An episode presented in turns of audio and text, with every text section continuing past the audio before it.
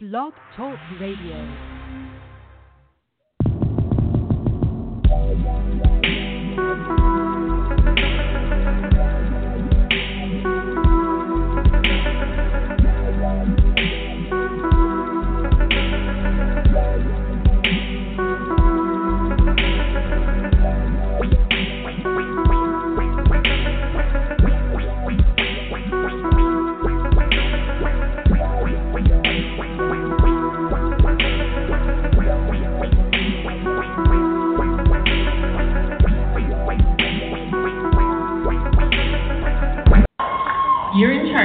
If anything's hanging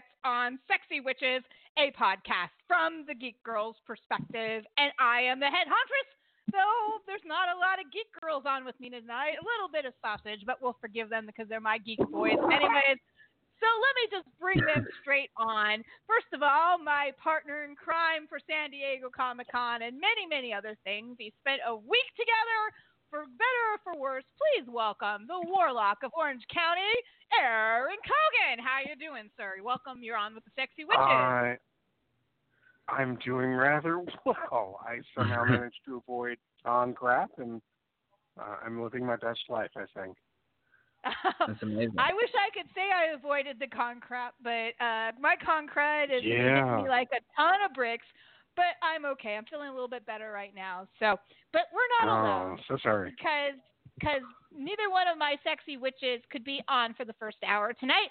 So to to fill that void and be with us in the shallows now is my Repo Nerds co-host Steve Wandling or Steve the Wizard of Wandling, which is his new official moniker. You welcome, you're on with the sexy witches.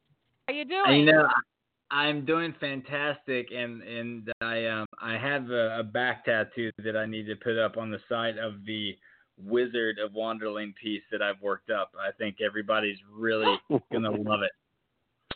But oh no, I heard con, Oh. con, yeah, con crud. I'm sorry, I didn't catch what you said at first, Aaron, but I didn't know you you all got uh, con crud, so I, I apologize. That's that's terrible. But I am Everyone gets con crud, and and with San Diego, it's a Oh, different type of con crud, though. It's an endurance thing because I will tell you, San Diego Comic Con is the ultimate endurance test. I mean, like I said, you have to train for that shit, and boy, did we have to train for that shit. Mhm. It, for, for Aaron, it's the Lion con. For me, I call it Q con. We line up to go to one line, to go to another line, to go to another line, to not get into what you want, to go somewhere else. That's, that's Oh. San Diego. But so intense. but it was a relatively successful trip. We actually did really, really well, both of us. And of course, we weren't going to the same thing, so we covered the fuck out of this show. And so, um, for the first hour tonight, we are going to talk San Diego Comic Con and give our our uh, talk about everything, what we did, well, out, and what we saw, and, and what we got from our swag. And then at Mm. 10 o'clock, we shift gears, but ever so slightly, because Aaron Cogan, he's the man tonight, because he's going to get to go on a press pass to one of the smaller cons in the LA area in Long Beach, but one of the up and coming ones. I'm really excited to send him to Midsummer Screams, which is the horror, one of the up and coming horror conventions. Awesome. And in that Yeah. segment, we will also Yeah. continue our Summer of Steven series because, well, not only are you going to get to see Mick Garris at Midsummer, uh, Midsummer Scream, you, Oh, wow. Aaron, you actually got to see him this week at Dark Delicacies and talking about the Master horror with William Malone himself. Holy shit! So we got to talk about that. but We'll talk about that at ten o'clock. Uh, but first, let's talk about San Diego Comic Con. So, Steve, I'm going to throw this out to you. How do you All right. want us to talk about it? Do we want to talk about it by day, or should we talk about it by our adventures? What? How would you like us to break down our event and our fun? Oh wow, what a good question, full of pressure. Um, ah, I I think that if you know, maybe start off with the beginning and see where we go from there. Maybe Okay, maybe so- bring us into day one and, and, and you can just kind of take it on. Let the Okay. let the magic of Comic Con, you know, take over. Sure, we will start at the beginning, and then I'm we gonna get to the end. my eyes. we will stop. All right. So, uh, so let's see. From the very beginning, it actually started out pretty well because right before I got on an uh, on a uh, airplane, I actually had a job interview. So we'll talk about more about that in a week or so. But um, I'm actually might be in a transi- transition from one archivist job to another.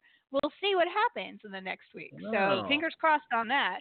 Um, Yeah, so definitely. Aaron knows that that was like the big thing that was occupying my brain when I wasn't going to panels. Uh, that, and the evil genius awesome. came with us. Uh, you know, she's nine years old. She's free until at Comic Con until she's twelve, which actually is amazingly one of the best child badges in the country. Very surprising on that because most people knock them out at nine. Matter of fact, we just went to Otakon and you know she technically had to pay for Otakon, which was an anime festival she got to go to on Sunday. I didn't go because I was all messed up, but um, but she went with my friend Kim. Uh, so she got in for free. Uh, we drove up on Wednesday for preview night. We ran a bit late. We didn't get into preview night as early as I would liked to, but we got some free swag and lots of other things, Aaron. So what can you tell us about preview night, Mr. Cogan? Uh, well, it started pretty well. Uh, landed on the floor, and uh, right away found interesting things. Uh, as as we mentioned before, Wednesday night is pretty much shopping night. There are a few things going on, but no big panels at all. There's the occasional screening. Uh, the big one that night was the It Two screening. Uh, Oh, at wow. Site. We did not get into And, that. uh, we tried. We, We, didn't get get into that. That was a ticketed thing, but Yeah. uh, apparently it was a fun time had by all with cast and crew. So that And was hosted pretty by Conan those people O'Brien. did That was score. his. That was his first um, show of the week, right? Was yeah, uh, yeah, uh, like a yeah. couple years back when they premiered uh, Star Trek Beyond. And Yeah. Conan kind of emceed the whole thing. He he did the same duties at uh, the It Two screening. Uh, Oh, for wow. myself, uh, I And- found a really nice little uh, hand. I'm sorry, not hand drawn, but this really nice mini litho of Wonder Woman for uh, a young lady that I work with, and then uh, bopping around the corner from there, we went to a booth that uh, you were actually more familiar with than I am. I just really know their uh, their covers, uh, their uh, sort of sexy fairy tale things, uh, Yeah, that's xenomorphic or Zenescope, yeah, Zenescope Comics, which is one of my, yeah. uh, yeah, it's one of my favorite uh, graphic gotta look them designers. Up. Um, they're pretty good. But I was do able to grit- score my first comic book of the of the con there. I got a, a really interesting looking thing on uh, Sigurd uh, and the dragon. So it's basically Viking mythology done in comic book form, and it looks pretty great. Scored the first issue, Um, got it signed by the author. So you Nice. know that was pretty awesome. Yeah. Uh, Uh, and I Steve, guess the rest of the night most- for me. Yeah, the most famous um, sorry. thing that Zenescope does is Grimm's Fairy Tales. Um, if you've oh, seen that I, do, I have seen Right. those. I've I've Yeah. seen them, but I've actually I need to check those out then for sure. Yeah, they they, they, they I always just know them by the covers, you know, big Yeah. busted Little Red Riding Hood or Alice in Wonderland or Oh. I've definitely seen But- those. yeah, for sure. Those are Yeah. great. Yeah, yeah, absolutely. Never Cool. Yeah. picked one up, but you know, I've always admired the pinup art because I'm a big pinup uh, fan. Me too. Yeah, I think yeah. uh, the thing that I picked up is actually not pinup-y at all. It's it's very different from what they're mostly known for. But uh, Mm. I've only flipped through it. I haven't started reading it yet, but I'm loving the art. Uh, the guy, we that's the beauty of Comic Con. You actually get to talk with the author, and he told me why he chose this as his first Okay. Viking tale. And uh, yeah, I liked where he was coming from, so that made it a, a score for me. And then uh, I guess the rest of the floor for me was pretty much you know picking up the freebies where they're available and uh, scoping out what I could afford and what I couldn't for the rest of the con.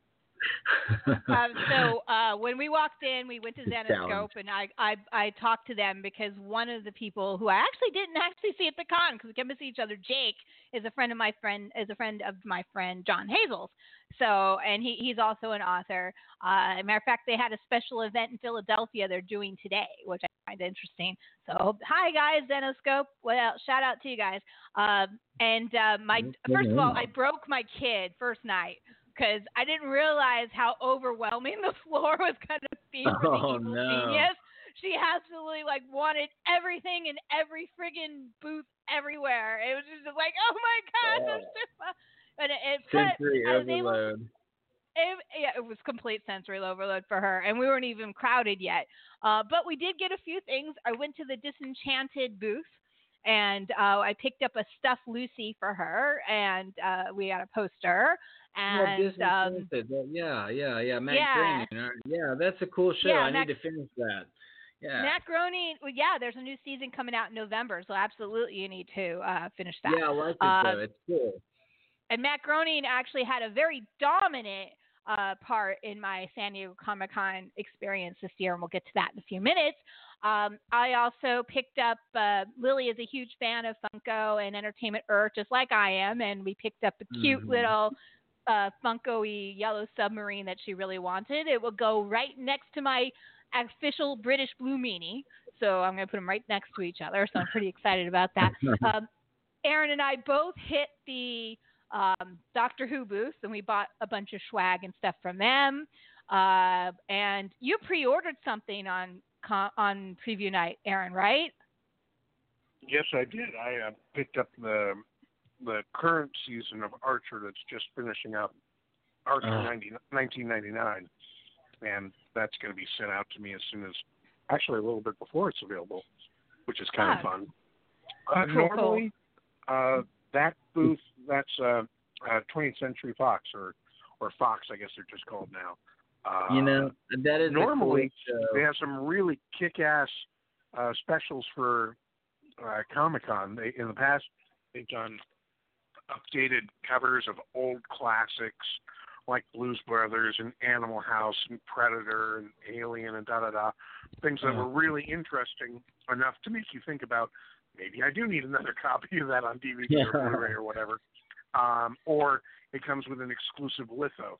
So um, I've learned from past experience to jump over there ASAP because that stuff goes really fast. But this year, not really anything that I wanted as far as uh, uh, bonus stuff. There was a litho, I guess, for Family Guy, but uh, I'm not the hugest Family Guy fan. Right. They didn't give me anything extra for the Archer. At the uh, BBC America booth, however, they were giving us out uh, limited uh, edition, or, or I guess limited release, you'd call it, uh, Doctor Who buttons. And uh, the first night, yeah, No, go ahead. what were you going to say? No, no, Oh, I uh, was the agreeing with you. night- Go ahead. Uh, they gave out um, the fourth Doctor, Tom Baker, my personal Oh, favorite wow. Doctor. And Uh, then uh, um, here, if here. you went back to the booth and collected uh, the button, which you had to do pretty early because they ran out really quickly. If you got Wednesday, Thursday, Friday, Saturday, then Sunday, they gave you a, a fifth one if you, if you could show them the fourth, and you're entered into some contest. Hopefully, it's a, a trip to England to to meet the cast. I don't know what it is really, but um, what else did I get there? Oh, I got a really cool T-shirt. Uh, they're playing up uh, the whole doctor uh, being uh, a, a female doctor this time around, and uh, uh, being very very inclusive. So there's lots of uh, imagery with the two hearts and rainbows, and uh, I'm down with that. So I got myself a big old T-shirt, and then they I got had a T-shirt really also. cool. Cool. Which one did you get? I don't remember because Which- it's in my box and my box hasn't arrived yet. oh I- yeah, I- that's probably yeah. uh, another week But we or so. After the before the BBC America booth, which we both promptly, I also got a, a Matt Smith Pez dispenser, and I got the button as well, and I got a cute little Mhm. kids book about the Fourth Doctor. Um, so I got a Oh, lot of stuff there.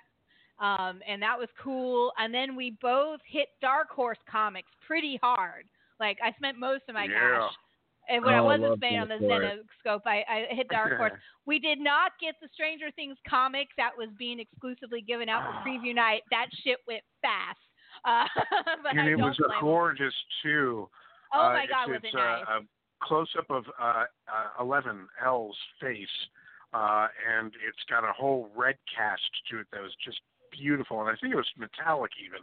And yeah, those things went super. they quick. went I so did fast. manage to score uh, one of uh, Mad Sweeney's coins from American Gods, and those sold out during the course of the show. Uh, the way it, it works at most booths and the way it works with Dark Horse is there's a limited uh, amount that they sell per day, or in, in the case of preview night, per night. And it's like, you know, they'll do a hundred of the coins or 200 of the coins, and they'll bring 500 for the. They'll make 500, and that'll be it. And in this case, I think the the Mad Sweeney coin was actually a limited edition of 250.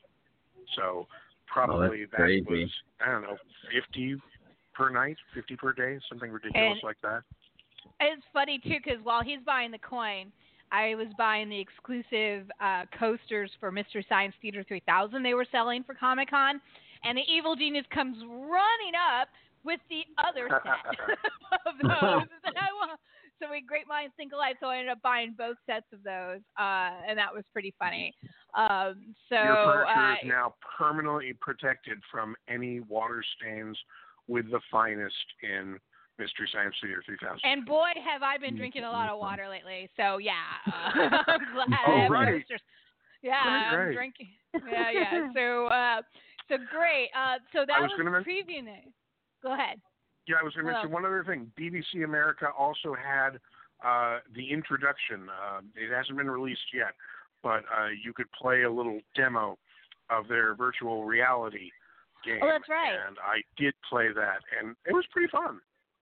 Uh, Um, Lily did the I- NASA one um, that shows the rocket launch, Oh, like right. the similar idea across the way, because there was a booth for the 50th um, anniversary of the lunar landing, and it was, you know, you put it on and you watch the rocket go off, and then you're in space, and you know that kind of thing. So we did that. one of my um, let's go ahead. well, I was going to say one of my absolute favorite experiences this year was the Weta booth, uh, which you know everybody knows Weta. They do uh, all kinds of special effects and practical effects for the Oh, movies. cool. Um, And they always have They gorgeous started out, of models. course- Always. oh God, I great actually stuff. don't. I actually Um, don't know them. Weta? Oh, Weta um, started with uh, Peter Jackson and with Lord of the Rings, and yeah, their well, New that's Zealand their firm. biggest one. And now they're into How do you spell everything. But back in the day, they did all the special effects, and then they became an effects house, and kind of like uh, Lucas's Industrial Light and Magic. Yeah. They've They did- spun off on their own, and they now They do. did all the Chronicles for- of Narnia movies. Um, oh, cool. what else have they done? I mean, they're, they Weta is everywhere, and uh, you know, and and Weta's booth is, was gorgeous last year. It was gorgeous this year. They did the effects Yeah. in Pan's Labyrinth, so the Yellow Man is theirs. Uh, Oh, you know, wow. you know, so That's uh, it, awesome. they, they, they, it, it's a Weta badass Uber booth. Alice. Yeah, um, the Yeah. Star Wars Yeah, booth was and they had humongous. gorgeous. Uh, Go ahead. Sorry, I didn't mean to step on you. I was going to say they had a gorgeous uh, xenomorph out front that you could Oh, take pictures with, and then they had uh, a little, I, I guess, action figure model. I don't know what you would call it. Closer to an action figure, I guess. That was also maquette. really pretty. Yeah, that's that's say- good. But you know, Yeah. lower end. Uh, it was Yeah. like thirty bucks as opposed to you know like a Gentle Giant, uh, two hundred dollar for the equivalent size. And then Right. um, they also had their own virtual reality game, which was kind of steampunky, uh, destroying robots. And um, the booth people they had there were so great and in character, and you had to fill out a very funny uh, form, uh, signing away your your right to sue them, and and uh, you know knowing that you're probably going to die doing this game. Uh, and it was just the best experience. And then while in line, I had the chance to speak to one of the executives from Weta uh, in Oh, great wow. detail, asking them, you know, where they were going, and it was just such a great experience. It, was- it, it, it was quintessentially Comic Con at Weta's Yeah. booth, and and I I can't recommend them enough. If you're there, if you're at any convention they're at, go there. Make make sure you spend some time. Um, the other thing I should mention about uh, preview night is we all, because we're meeting other friends of mine there, we all decided to meet up at the Dubliner, which is actually a pretty authentic uh, Irish restaurant pub up there. And on the way, we saw a DeLorean just decked out exactly like uh, the Back to the Future one, and the guy behind the wheel was dressed to the nines as futuristic Doc Brown, and he was pulled over by the cops. So again, Yeah, no, he was being ticketed no for real. way. It was hysterical. yeah. she got a picture. Uh-uh, Uh, that's so crazy. yeah, no, it was Oh, funny. Um, Funny. Now- that's now. I'm going to talk about the rest of my purchases. Now, I didn't do all of these on preview night, but since we're talking about buying shit, I might as well lump it all in together. First of all, Artist Alley was on point as usual, and the Alex Ross booth was Ross booth was beautiful this year. Uh, Oh. You know, and, and um, if you want to buy some expensive art, that's the place to go. Uh, but I I resisted. as usual. I also, by the way, had a really nice conversation with a guy at the Disenchantment booth because I, I think Lucy is one of the ultimate tattoos, possibly. And he's like, "Oh yeah, people have been coming up to me and showing me their tattoo. It's been amazing, you know." So, so I was right. People are tatting them. I went to the Star Wars booth. I didn't buy anything now, but oh my God, was there temptation on a plate? Um, uh, there's a company, I forget the name of it right now, but they are re releasing the original Star Wars game from the 1980s, and they had Oh, a demo of it there, and I sat and I played it for a little Oh, bit yeah. with my evil genius, and the price point is low. With cabinet, 500 bucks. So I'm actually thinking about pre, uh, like seriously thinking about pre-ordering one for our our game collection downstairs. So because it won't take up a lot of space. They're not full cabinets. It's a five Yeah. foot cabinet, but I'm five foot one. For me, it's not a big deal, and the evil genius is just fine. So uh, you know, so that'll work just great. Um, I won the Funko exclusives, not the Funko Funko booth, but the San Diego Comic Con ex- Funko's exclusives. And I thought when last time we talked, Aaron, that I only was allowed one of the items, but it turns out I was allowed one each of the items. So I picked up all three. And I've got this cute little Funko of, of Batman for his 80th anniversary holding the San Diego Comic Con swag bag in his hand. And I got the Mhm. pen dispenser with the toucan and the official toucan of San Diego Comic Con Funko. So I got those. Right. cool. Um, and um, we and uh, we'll talk about the her universe swag in just a minute. But uh, there was I also got a big ass bag of swag from uh, from her universe, and this year's pin enamel pins were kind of on point. I was very impressed. Everybody had enamel pins this year, um, and we found some really, really. I, and they were giving them away at panels, and I have a bunch now, and I can't wait to pull them out and put them all together. Hopefully, I find them. I hope they're in the box. I'm not sure they are. I can't find some of the stuff that I bought. No, I'm like, oh, no, where is it? Where is it? Uh, but you know, I bought way too much stuff. Uh, bought way too many comics. Bought uh, Okay. from Zenescope. Um, you know, my daughter actually bought she uh, she bought a piece of art from one of the artists at Artist Alley, which was really nice for her room, and it was this beautiful uh, acrylic li- uh, lithograph. It's just a nice picture. It's no pop culture references at all. It's just a deer in the sunset Yeah. uh, you know, very very nice. Um, so it, that will be hung up in her room momentarily. I actually walked that one home on the plane with me. Um, and um, let's see, that that was really the main purchases, right? I think. Well, I know you bought actually, more. You yeah, I, I dropped some coin. Uh, um, you always do. best purchases. Um, I, I found uh, not QMX, but another company like QMX that does uh, figures and maquettes and what have you, uh, associated with Gentle Giant, but not Gentle Giant proper. Uh, they do the mini mates, among others. And I got myself a really nice uh, John Wick mini mate, uh, limited edition. Uh, again, really small edition too. I was surprised. Uh, I got the uh, Zim and GIR uh, Extra Doom edition action figures in the two pack. Uh, I got uh, the Robinson Family robot, and I got Robbie the robot, and I was really impressed with the price. The uh, the Invader Zim pack two pack was twenty bucks.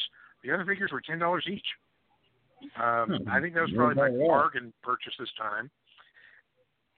And then my extraordinarily exorbitant purchase, and I really went back and forth on it, uh, was this really nice set of tiki themed Star Wars shot glasses. And they're good sized shot glasses, uh, done out of clay. Uh, if you buy their their Darth Vader set, which has I don't know twelve different glasses in it, the uh, the convention exclusive was the the brand new red Sith Trooper glass, and uh, I went back and forth on it, but I finally pulled the trigger. So uh, that's on the way. That's gonna After the much discussion with his wife and going back and It's forth. yeah, he And- did and in her defense, money. Natalie did not, you know, she wasn't talking about the price uh, when she was, you know, talking down. She was like, you know, that's cool and all, but you're just going to put it in a display case. You're not going to use them or anything. And, and I was like, no, I might use them. So we'll see I have once good we get news for you, Aaron, on, on the on the tiki Hmm. mug thing. Remember how I said that my husband for my, for Christmas ordered me a mo- official Mondo tiki of uh, Krampus, and it hadn't Oh, yeah. arrived yet. It arrived while I was gone, so when I got back, it was here. Shut up. So it's funny, Oh, right? That's Yeah. Hmm. So that, that was is a cool. beautiful mug. Hey, serendipity. Right on. I did I did buy um, two things at the Her Universe booth while I was on the floor. One was the uh, there's a clo- they have a cloak series from Harry Potter, and so they're kind of like robish cloaky things. So I bought one for myself and for Lily, or for the Evil Yeah. Genius. We were going to share it uh, with Ravenclaw. And uh, I bought the Evil Genius. They had this cute little set of She-Ra, um, you know, Princess of Power earrings, and um, the Evil Genius pierced her ears a year ago. So I got there was a set, and they're very nice. Lots of different types of of uh, She-Ra related earrings. So uh, that was pretty cool. I like the Her Universe stuff. So so that was pretty much preview night, and I want to give a shout out to our hotel at this time, which was the Hampton Inns and Suites Yay. on Lee Court and North Harbor Boulevard. Boy, was that the right answer! It was a great little hotel. Um, the the shuttle stop was literally on the corner. Uh, even though the first night we tried to take it back, we got lost, but that's okay. Uh, we missed our stop. Uh, but um, first night we got there right before preview night, so we go up to drop our swag off, or I mean our suitcases off, right? And we open the door, and the room is completely a mess, like dirty, like absolutely dirty. Oh, We're like, oh no, right? So I go down, and she's and the woman at the desk was so sweet and very nice, and I go. She goes, "How's things going?" I go, "Well, everything is fine except for one thing." So I tell her about the room, and she took that night off. We got it for free. So uh, yeah, and I checked What's my bank account. Absolutely, they gave me a discount for that night. It was uh, well, good. I was two That's hundred bucks less. Yeah, I, I was very pleased with that. So Hamptons Inns and Suite Lee Court, shout out, big shout out to you Yeah, guys. wow. Um, they were awesome, and they Love kept they took care of us the whole time. And uh, and really it was and the breakfast was good there, and the 24 hour coffee. I mean, everything you want in a decent low level, like mid level hotel. So that was cool. So Yeah. so Oh, you So gotta have a good breakfast too. We'll stay there Oh, again, the- definitely. The breakfast was so important and so needed. I mean, especially since you know we had to get up super early to catch things and catch shuttles and stuff like that. So How it was very early were you useful. Early was 5:30 a.m. for me. Oh my gosh. Um, oh my yeah. gosh. Yeah, no, it was early. so Oh Thursday, gosh. let's jump right into Thursday. Thursday is the first official day of the convention.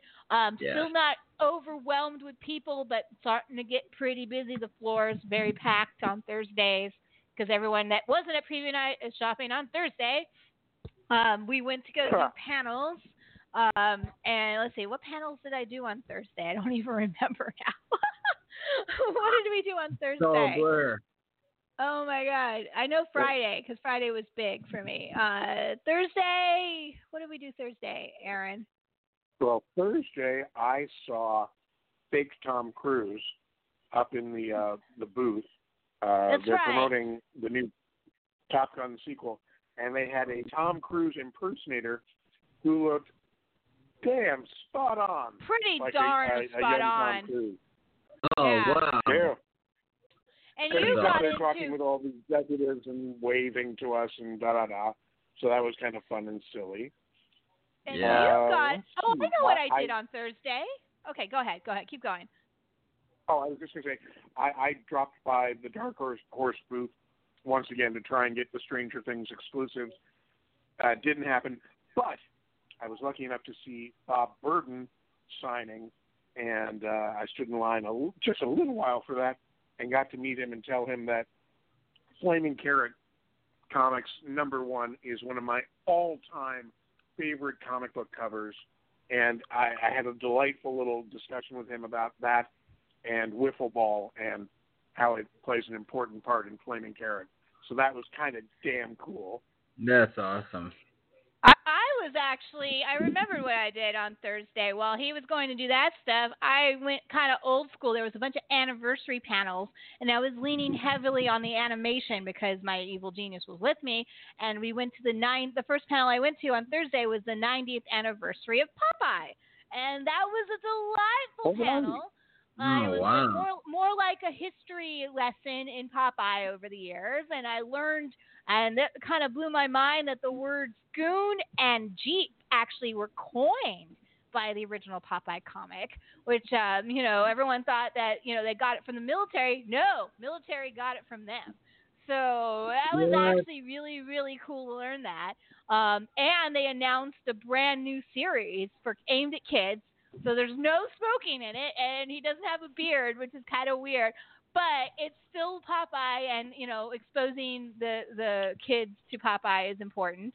And um, we they talked about there was also a, a, a food truck related to them. They had a spinach flavored ice cream food truck that like arrived promptly after that panel, and you could have gone out to the back behind. Uh, there's this whole area called Legion M, which is kind of a rest area in the back, and they had it there.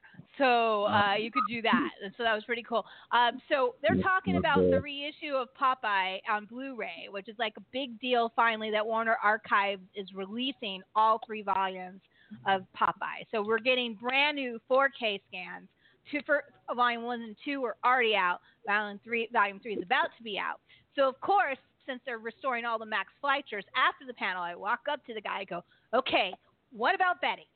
Are we gonna get Betty?" And turns out there's lots of issues with getting Betty Be- Betty Boop on a good transfer because there's no good transfers of Betty Boop out there. There was one nice VHS site in the late 80s, early 90s that I did get, but there hasn't been anything on DVD with Betty Boop.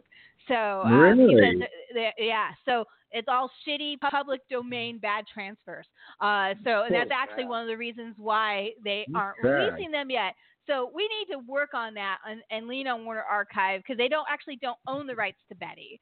Uh, but you know it's public domain. Maybe someday we can get a good Betty Boop. But because I talked to him after the panel and I was so informative on Max Fleischer, uh, he allowed um, the evil genius to open up his box and pick a DVD from the Warner Archive. And so What? Lily got the first official free swag from the panel. And the evil genius picked Hanna Barbera's uh, Pirates of Dark Waters, the full series. So we're gonna have to bust that open and watch that at some point.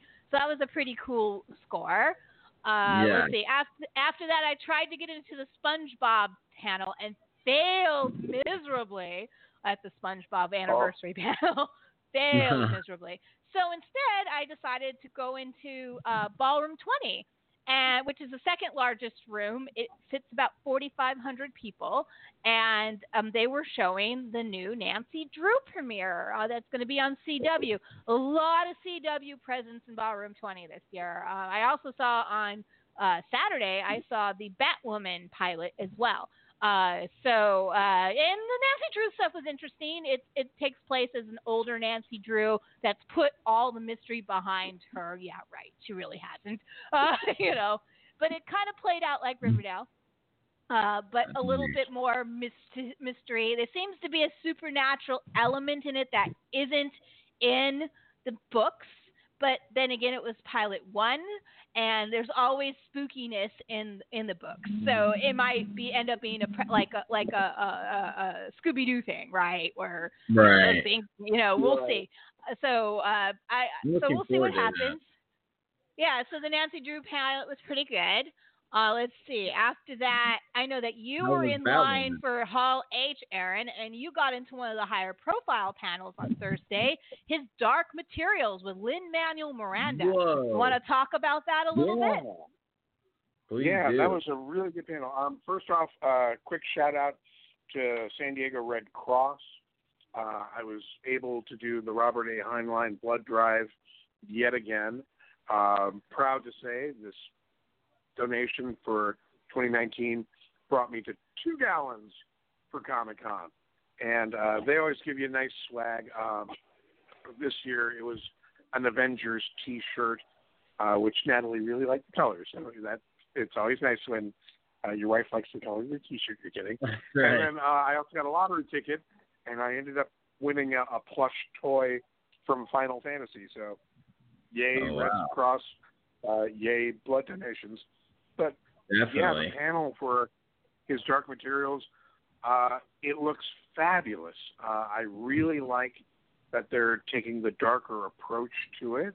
Um, uh, Lin Manuel Miranda was fabulous. Um, just uh, very entertaining. Um, uh, He was He, voted- he talked He about got a shruggy for the number one single panelist or guest of Comic Con, by the way.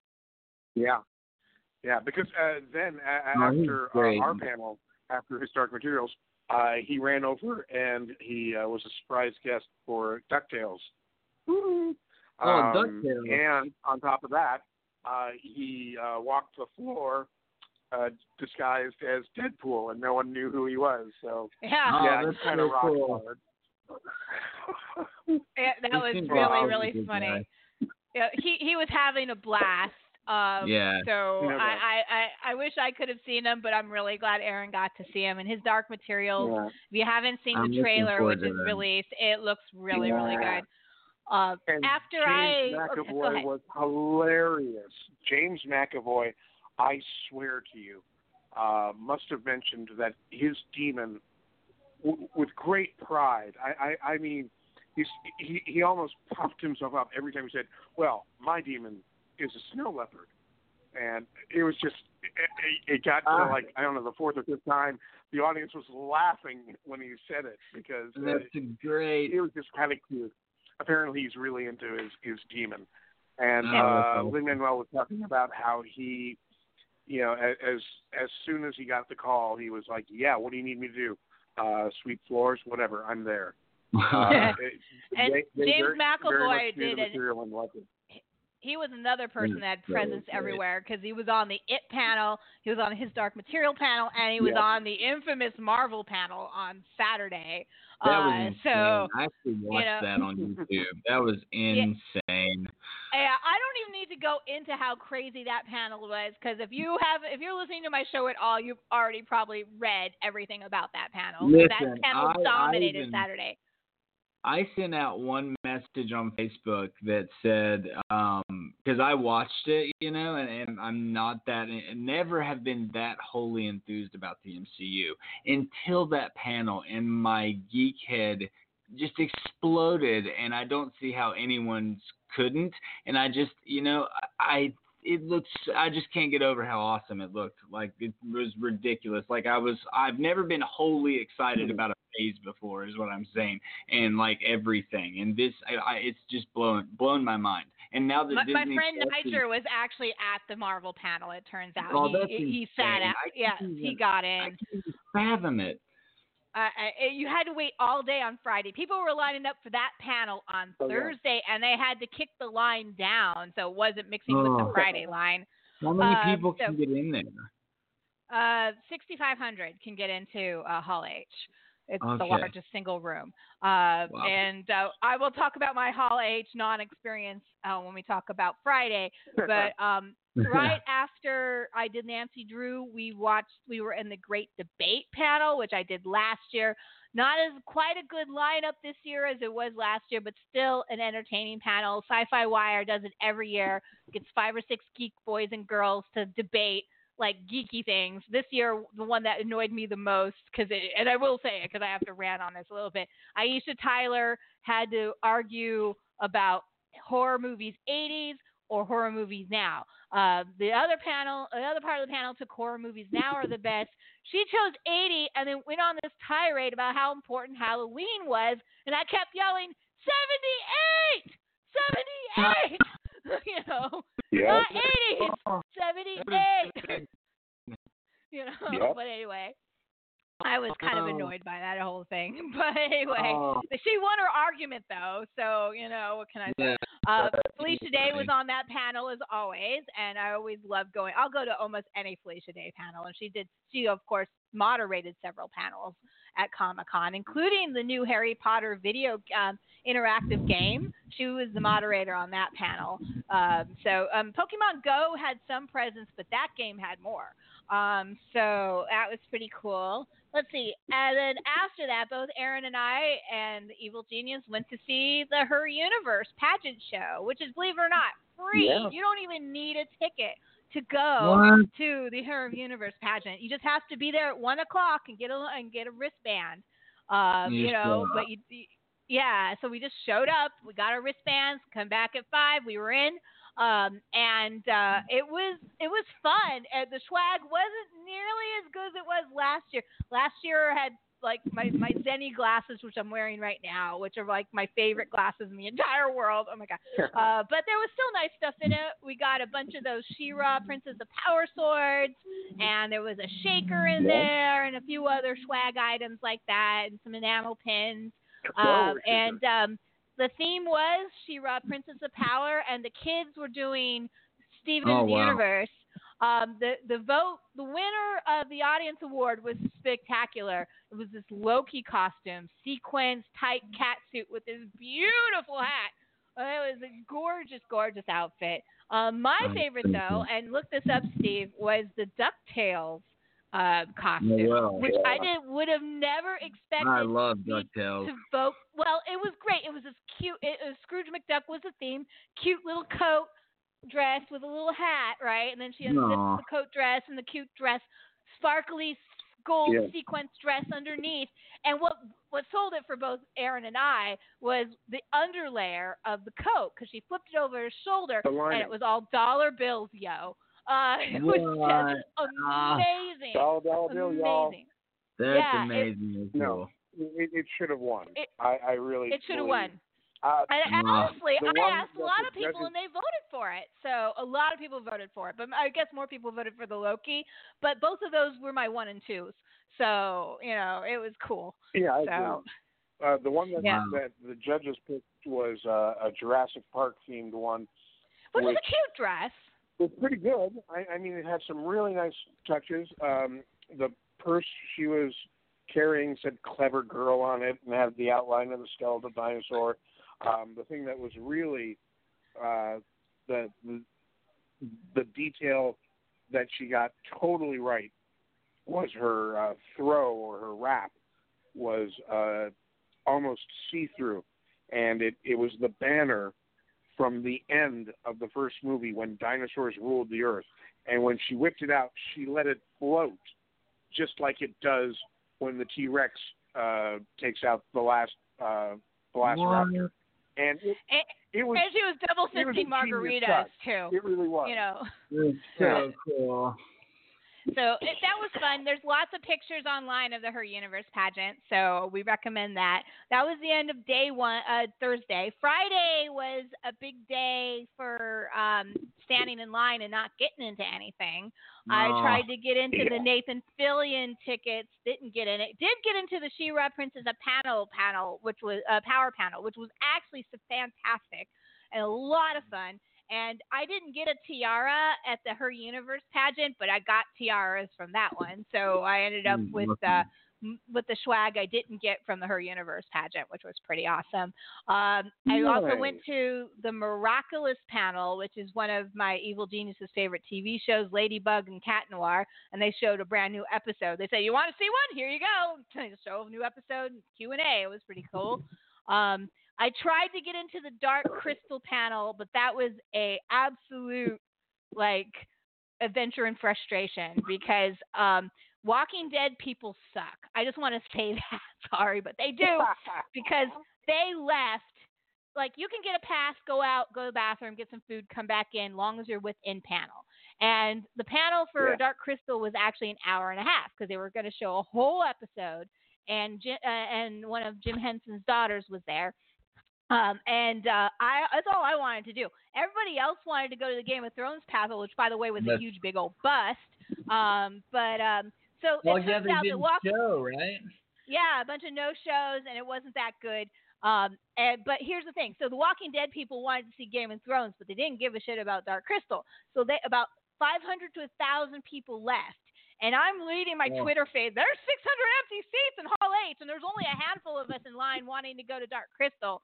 But all the Game of Thrones people were crowding us out, and all the Walking Dead people were having cigarettes, going to eat, and they they missed an hour of the panel.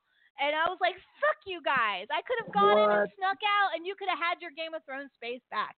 You know, I you know I would have Yeah. for Game of Thrones, but I was so frustrated with that. But you know, you make lemonade in in at San Diego, and that's part of the the whole thing. So you know, we we we went and did something else. We actually ended up going on the floor, and the evil genius and I did stood in line and did the SpongeBob SquarePants installation inside, which was a competition with um a Bob with a um, Krusty Burgers and stuff. And there's pictures. I'll post those at some point. Uh, at, at one point on Friday, I was wearing a Harry Potter robe, a She-Ra tiara backwards, of my never-ending story shirt. And I'm just like, whoa, I'm crossing the streams way too much here.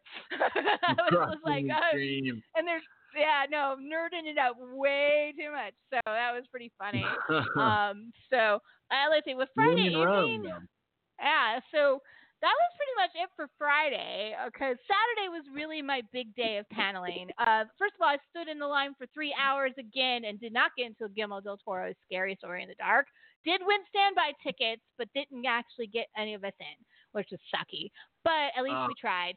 But I got in there, but we got in there in time to do the um, uh, Batwoman pilot, like I said, which was kind of like um, Girl with the Dragon Tattoo if Liz Salander was lesbian and wanted to dress like Batman. So Okay. not, that's not that's Okay. not a slight actually. I think it has No, I potential. love. I'm a big Dragon Tattoo fan. I actually even I'm, I'm a big fan of the Fincher film too as well. Yeah, so it's not a bad thing. Uh, the the picture of of Batwoman you see with the long curly red hair, they didn't do Yeah. that. It, she actually had a really tight bob under the under the cowl, and I actually like that more, and I hope they stick with that look. Uh, so, uh, but what I was really in Yeah, I there was for was confused the by fo- that. Was the Fox Showcase, which was delightful. The Fox Animation Showcase was so fucking good. Uh, it started with The Simpsons. Did not expect that panel to be as good as it was because everyone's poo pooing it. Why is this in ball 20? It's ballroom 20. It's, you know, meh. well, first of all, Macaroni was there, and anybody who was asking a question got a free lithograph by him or a sketch. You know, Oh, and, really? and, and yeah, and Nerlene Smith is actually moderating that panel, and she's going, "Well, there's your college tuition," you know. So, uh, you know, and, and so Oh, uh, that was cool.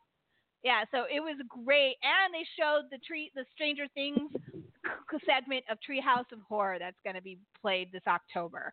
So that was great, uh, you know, and it was really good. Uh, we were all really excited. So that was a fantastic panel, very informative, lots of cool things about that panel.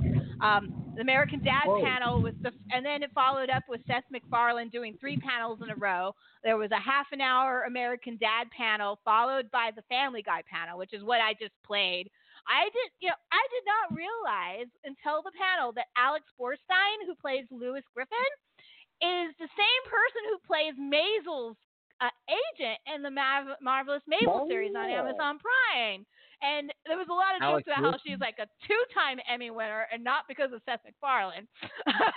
so, uh, uh, Wow. so she sang "Shallow," and that was awesome, as you heard. And uh, and Seth MacFarlane, and then it, it ended with the Orville, which is what I was in there, and that was really good panel, but mixed bag for me because the first announcement out of that panel is that they're moving Orville to Hulu.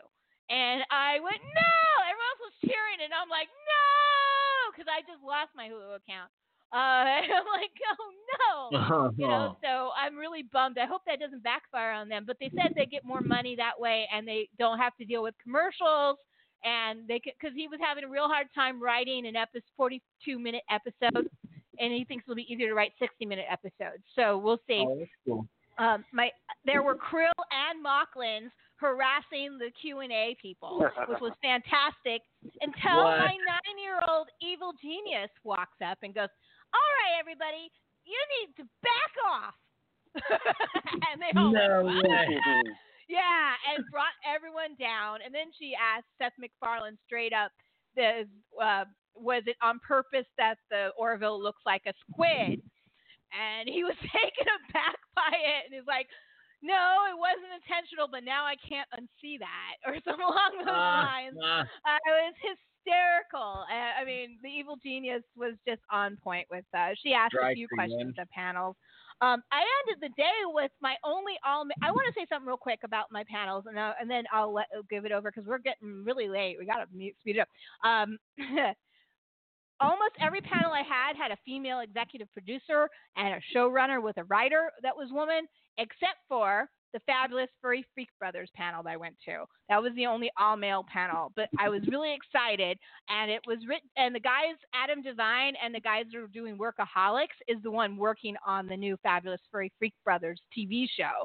So I actually am super excited for that. They gave me a badass enamel pin for asking an informed question because I asked them, "Well, you're going to reissue Dealer McDope for us?"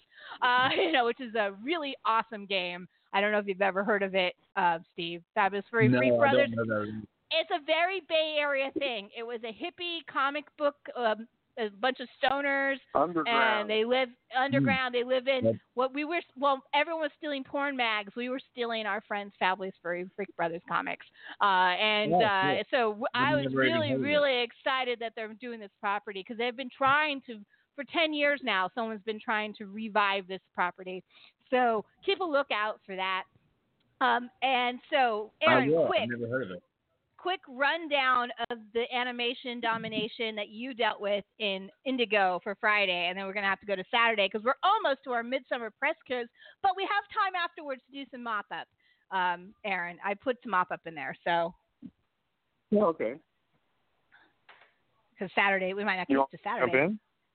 Go ahead, go talk about your Indigo Yeah, ballroom yeah. Well, uh, first off, I I was lucky enough. Um, I didn't get any of the uh, Funko Pop like you did, uh, using my my credits. Uh, the new system that uh, Comic Con has come up with is you get a certain amount of credits for however many days you've been able to purchase, and you can spend them all trying to do one signing or get one exclusive piece of merchandise, or you can divvy them up between the different things that you want to do.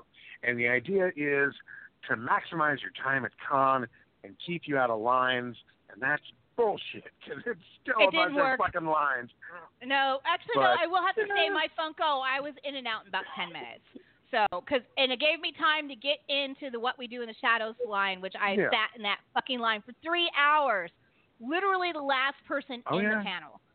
Oh my Oh. god! I was for a moment. I almost didn't get in. Yeah, I got into the Oh, what we do in the shadows panel, and I stayed for the Brooklyn Nine Nine panel. It's not the greatest system on earth, but it, it's better than most. Uh, for me, I'm I'm always going to be a, a fucking mess at con because uh, my favorite is Indigo Ballroom, and you stand out in the sun for literally hours. And thank God, the the Fox uh, outside installation uh, has a little dispenser of uh, SPF 30 because I don't know what I would do otherwise. I still ended up burning my neck, but what the hell? Um, I missed Rick and Morty.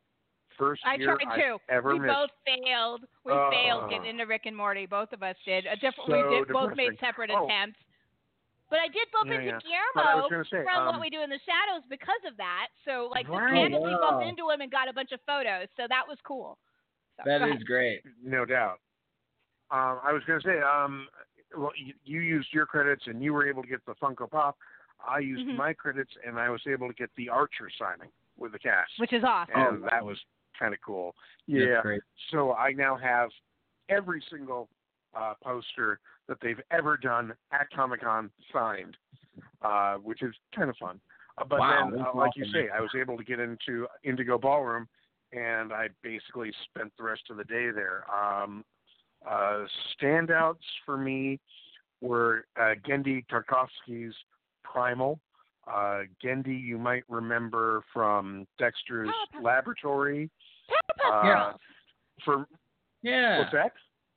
Powerpuff Yeah, Girls. yeah. Um, his stuff is amazing. Um, personally, my my favorite stuff he ever did, uh, back in the day before there was an animated Clone Wars, he did the Clone Wars, and they were these little tiny shorts, like two minutes long. Um, when they first started out, no dialogue at all, pure action, and just gorgeous shots, um, reminiscent of what he would later do with Samurai Jack, uh, Oh, which is also fucking brilliant. Yeah, um, and Primal is is pretty much a throwback to that. Um, as the name suggests, no one's speaking English. It's uh, prehistory, and it's oh, dinosaurs and cavemen at the same time, and uh, the influences at not that they had to say it out loud. You can tell just by looking. Uh, Frank Frazetta uh, Oh, is yeah. all over that shit, and it's gorgeous. And even more than gorgeous, which it totally is, is it's just you feel it in your gut, man. What like the Yeah. best of his work, like Samurai Jack, like the Clone Yeah. Wars that he did way back when. Uh, so that that was that was a big standout for me. Um, I did get to see um, oh Solar Opposites, which is coming to Hulu. Um, half of the Rick and Morty team is behind this yeah. one, and yeah, it looks like How it's it? going to be fun. Um, I'm going to give it a shot. Uh, a- alien family uh, comes to live on Earth, fish out of water, da da da. Um, It seemed like they went out of their way not to make it political that they didn't have genders. And they wanted to say, yeah, we have that, but we're not making a statement, man. It's just, you know, and and that was a little weird. That that rang a little It's a little funky in my ears. But whatever, you know, I'll I'll I'll go along for the ride and see what happens. But Um, that's not uh, into Dan? Harmon. That's not Dan Harmon. Is that Dan Harmon on that, or or, the, or No, uh, it's not Dan. It's uh, the guy who does the voices Oh, I'm sorry. Rick and Morty. Okay. I'm blanking on his name now. Sorry, I misunderstood. I'm Yeah. sorry. No, no, it's a, no, no. You're right. It- It's a it, Rick and Morty is a two-person team. Dan Harmon and the other gentleman whose name I, I'm not going to remember right. That's why I It's the- it's the other quick I feel bad. I feel bad that I don't know his name. Nah, don't be silly. Um, uh, I was going to say that uh, the panel for Bob's Burgers, which I still have only caught the occasional episode, I, I really need, do need to watch it more, was very good. Um, uh, and a lot more women on the panel this year, writers and such. So that was kind of cool too. Oh, they, they made And, that promise uh, last they- year and they kept it. I want to say that. That was nice. Indeed, they did. Oh, that's Yeah. awesome. Um, even though Cr- That's Kristen rare. Schaal was stuck in New Orleans doing a movie that she couldn't get out of, they still had uh, two women on the panel, and uh, they would have had a third, but apparently she has a, a bit of stage fright, and they couldn't coax her out from behind uh, the the back of the stage. But it was a, a really enjoyable panel. Uh, they showed scenes from stuff that hasn't been shown yet, and they talked about the movie. And uh, it's going to be musical, and it's going to be a mystery. And uh, they took lots of questions from the audience, and I swear to God, it felt like half of the questions the audience asked were that's going to be addressed in the movie. So if you're a fan, think that was exactly what happened on the Steven Universe panel too. Yeah, they kept Mm, asking, wow. and they're Mm. like, "We're not going to spoil our movie, guys," you know. Because I was very pleased to get into the Steven Universe panel because I didn't get into it last year. So uh, we, we got to put this a little bit on hold, but we can also do some mop up. But that was pretty good overall what we did. I would say in a quick crash course. But yeah. we actually have some business to take care of because even though we both go to San Diego Comic Con, uh, there's a smaller, cooler, I don't know, cool, but up and coming horror convention in Long Beach. And Yeah. uh, we have been honored and graced with press passes for this year. Last year, I actually, it's funny, I bumped into these guys in one of the outside installations at San Diego Comic Con last year, and they were shocked because I actually knew who they were. And I'm like, of course I know Midsummer Scream. Yeah, my podcast covers fandom all over the country, and so I'm very pleased to bring on our our guest tonight. And maybe he has some San Diego Comic Con uh, stories as well, because after all, Ooh. it is fandom as is best. Please welcome to the show the creative director of Midsummer Scream, um, and that Rick West. Welcome, sir. You're on with the Sexy Witches. How you doing? Hi guys, how you doing? Great. We're doing awesome. We were just talking about our adventures in San Diego Comic Con this year, uh, doing our wrap up. So, did you get to attend this year? So here is a really funny, really completely ironic uh, admission. I am Oh, cool. not a crowd person, so I, Oh, I have no. never been to Comic Con, and uh, I, I tend to find that most conventions are like my personal ninth circle of hell. So I, I, you're- I, I don't do that. Wow. Yeah, you are creative director of one of the like pretty. It, you guys keep growing every year. We are. We're the largest Halloween and horror convention in the world. That's fantastic. Yeah. So, welcome to the show. This is Sexy Witches. Um, Steve, are you going to stay on, or are you going to book I out would at love this to. point? I am glad to make your make your acquaintance, Mr. West. I, uh, I'm a horror journalist, so hopefully someday our paths cross. Uh, um, Aaron, lovely speaking, but I do have to run. Um, uh, Elizabeth, we will see All soon. right. Thank you for having me on. Excellent. Oh, no problem. Thank you, Steve, for Awesome. talking Thank with you. us. We'll talk to you later. yeah, later. thanks for letting me live vicariously through you for a while there. I just had my eyes closed, so you know, I feel like I was partly there. But anyway, good night, everybody. Have a good talk. Good, good night, Steve. Talk to you Good night, later. That was Bye. Steve the Wizard Wandling. Uh, so, Rick, welcome to the show. And uh, on the other end is Aaron Cogan. He's the one that's going to be with Lynn uh, doing the press pass, and his wife is going to be there too. Uh, so uh, we, Fantastic. I have an army of people coming to Midsummer Scream. So for the people that may not know about your show, even though if they listen to my show, they know about all the shows, uh, would you give a little bit of background on Midsummer Scream and how it came to be? Sure, you bet. So we created Midsummer Scream uh, in 2016. Uh, formerly, we had created and run Scare LA here in Los Angeles for its Oh, first yeah, three totally. years, and uh, we had explosive growth with that. And um, the the founders of that had an internal uh, disagreement, and so about 90% of us broke off and created Midsummer Scream. We had all of four months or so to create Midsummer Scream and to fully execute and open Wow. doors which was Jeez. absolutely insane. Yeah, Um, sure. That was, a, that, was, that was our own horror story. So, uh, but we have grown uh, exponentially since then. We have explosive growth. It's kind of unheard of in the in the con sector. Um, our first year of Midsummer, we had about eight thousand guests. This year, we're planning for over thirty thousand. Wow, you guys are pushing on that. That's even bigger than Mon- you're right. That's bigger than Monsterpalooza now. It, it's pretty pretty darn big. We're um, Yeah. we, we take up the entire Long Beach Convention Center now. Excellent. So obviously, um, we we've been reading your press uh, press releases and all that, and uh, pretty solid guests. But the guest lineup is solid as all as always. But what you guys really are known for is your schedule and your attractions. You want to talk a little bit about that? Sure, yeah, and uh, we do. Thanks. We, we do. We're, we're really excited about our lineup. I think one of the things that, that that a lot of people, including celebrities that hit us up all throughout the year, don't quite realize is we're not really a celebrity show. We're not a we're not a we're not a, a signing con. We're not an autograph con. We've never been that.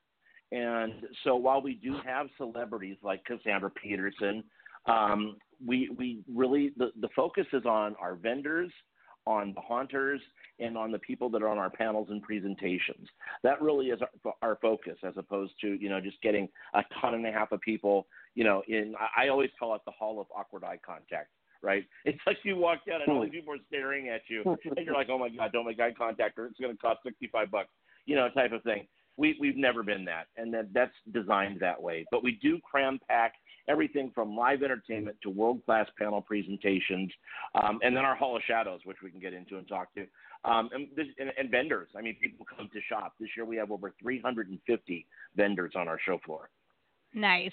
And and you are also having because we were talking about how like San Diego Comic Con was having every single anniversary panel you could possibly think of this year. Ninety years of Popeye, eighty years of Batman, ten years of Parks and Recs, twenty years of of SpongeBob. And you guys are going to be celebrating one of my favorites. And I went to uh, Galaxy's Edge and Haunted Mansion while I was at before, right the day before I went to San Diego.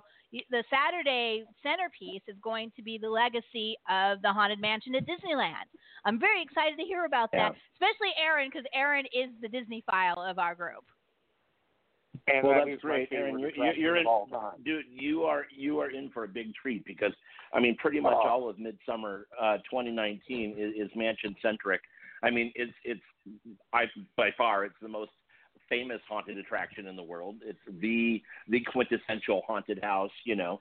So um, yeah, so Yeah. we've known this was coming. I mean, for years we've had different mansion uh, facets to our conventions, um, but we've known obviously that the 50th has been on our radar. We know that this milestone is coming. Now that it's here, we're celebrating it in really big fashion. So we do have kicking off our, our event on Saturday at 12:30 in our grand ballroom, which, which is our main stage. Main stage seats 2,000 people.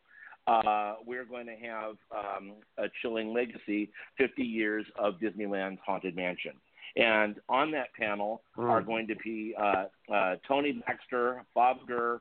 Um, we're just announcing, like right now, as we're talking to you guys, um, former uh, creative executive from WDI, Tom Morris, is also joining that presentation. Um, Right. Don Hahn, who was the producer of the Haunted Mansion movie, and we Yeah. also this is my this is my personal favorite. This is a gem among gems. Uh, we have a woman with us named Tanya Norris. Tanya Norris was the interior designer of the Haunted Mansion, and geez. it was really great. She was brought in, and well, she was the interior designer of all of New Orleans Square. But her last, the, the last, you know, part of that project scope was the Haunted Mansion, since that was the last step. And so she did that, and even though she did this tremendous job creating, you know, the New Orleans Square environment, fans really lose their mind when they realize that Tanya was the one who created the wallpaper in the Haunted Mansion, which everybody has in their phones, everybody has everywhere, right? So Tanya I have a dress with and, that uh, pattern. Well, see, there you go, and I have a song Yeah. with that. No, I don't. That that would be horrible. But um, it's just it's Oh, fantastic to bring please, her to the please tell me it doesn't say room for one more on it. no, Oh, but man. it stretches. Never, never so mind, never wrong. mind. But so anyway, um, we're gonna bring Tanya out in front of folks, and she's never done anything like this before, so she's very excited. And I had the honor, uh, So I had the honor last week of escorting her to Disneyland. It was her first reunion with the Haunted Mansion in 50 years since she left WED. Wow. And so that was a really special moment to take her back. And uh, she can't wait to meet the fans and, and come to Midsummer and just Oh. talk about her experiences with Walt and Roy and the entire WED organization. And it's going to be really special. And that's going to be uh, moderated by Doug Barnes of the Season Pass podcast. So it, it, that's like the must see of the weekend. Oh, I, No it looks exciting. I and I'm sure Aaron will be there with bells on and a few other things. Oh, yeah. Uh, so um, I actually am really excited about on Sunday. You're going to actually have a special presentation of Christine McConnell's show. Uh, and uh, you know, I, I I'm really bummed that they canceled it on Netflix. But you know what? She was already awesome even before then. And so, is she Yeah. going to do? Is it a cook? Is it a panel? Is it a cooking demonstration? What is Miss McConnell going to get to do? Well, so that is that has been a pet project our, of our executive director David Markland. He's wanted Christine on on our show on on our convention, and and he got her, and he, and and joining joining Christine are going to be a bunch of the people that help bring that show to life, which so many people around the world love, and that is actually going to Yeah. be moderated and hosted by Kirk Thatcher, and we love Jeez. Kirk, so it, that that's going to be absolutely another must see at Midsummer. It, it Absolutely. sounds. Uh, I know that you also have a lot of associations with dark rides and Knott's Scary Farm, but the really one you're close and near and dear to is the Queen Mary Dark Harbor, which is having its 10th anniversary. And also, I like to shout out because it hires my friends. so, uh, you know, any, any any dark ride or walk through that hires my friends is a friend of mine. So, uh, I, I didn't get a chance to read the whole press release because it came out as I was working yesterday. But I wanted you to talk about the Queen Mary and how how Midsummer Scream is associated with that. Sure. Well, Queen Mary, we, we, we have a, a long standing, really great relationship with the folks that create Dark Harbor. And we are excited to help them celebrate their 10th anniversary this year. And uh, actually, literally right before I called you guys, I finished up the main stage narration because we have a live narrator that welcomes and, and announces each panel presentation. I just finished the one for Dark Harbor. And so you're going to Mm. see a bevy of characters and creatures and and uh, all sorts of nasties galore. And uh, then, of course, the, the team that brings you Dark Harbor is going to be there on stage, and they're going to tell you all about what is going to be found this year in Long Beach. And so we're very excited about that. That's always a really great presentation. Uh, so let me uh, uh, actually before I keep asking questions because I can ask questions till my head explodes. I am the ho- head hauntress after all. Uh, Aaron, do you have any specific questions yourself? Because I sent him all the press materials and everything to get ready for this. Is there anything you're interested in? Oh my! Well, you hit all my my big ones. Um, uh, the only one, haunted mansion, uh, that we didn't uh, touch on is uh, the lady who does the the Black Widow Bride, um, which is the only character that's been added to the haunted mansion in, in all the years. Uh, she's going to be there during a presentation. Kat uh, Cressida, who's the ghost Oh. bride. Kat's going to be there, and the you know what? Mansion. I'm remiss to. I, I also I missed. Also, Bob Gurr is going to be on the Haunted Mansion uh, presentation panel as no, well. you did mention He's there with us all I'm weekend. a big Bob Gurr fan.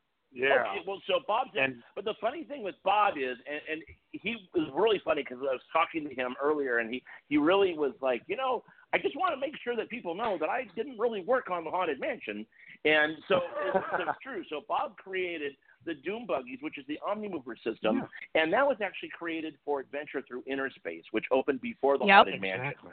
So for the mansion, Yeah. they just painted the missed Doom that Buggies ride. black, and they probably they they probably uh, tweaked the ride system a little bit. And Bob can speak to that. But then we just love Bob. So any chance we can, we get Bob on stage, and the fans love him. We love him. And it's just always a good time with Mr. Gurr. So he's You going to know, be there with us all weekend so long. cool. Uh, Inner he, he does, scared me uh, more than the Haunted Mansion things. when I was a kid. so Though I- the I- giant eyeball. Adventures Through from Inner the Space is amazing. yeah, I, I the Yeah. eyeball used to just scare. I had a, a I had a uh, the old. You know how Disney used to have the the ViewMaster reels of all their rides. Uh, I, Oh, yeah, I of I course. Oh, yeah. couldn't even I, I couldn't even look at the eyeball through my ViewMaster. It freaked me out that much. but One um, of the so prized excited. pieces in my Disneyana collection, and it's a huge collection, believe me. Yeah, But it one is. of my absolute favorite pieces is a DVD that was put together by a, a truly rabid fan of the attraction Adventures Through Inner Space, who recreated it uh, with computer animation. He talked to the original Imagineers. He had the original uh, voice recordings, a ton of photographs that he did, so it looks like you're on the ride. And uh, the one detail I remember talking to him, uh, the eye that he chose to look down at you through the the microscope had, had a very distinctive blue, and he decided to use Steve Buscemi's eye color for his animation, and, and that's Oh, always funny. stuck with me for some reason. But um, Bob Gurr is an amazing guest. I've seen him uh, a couple different times.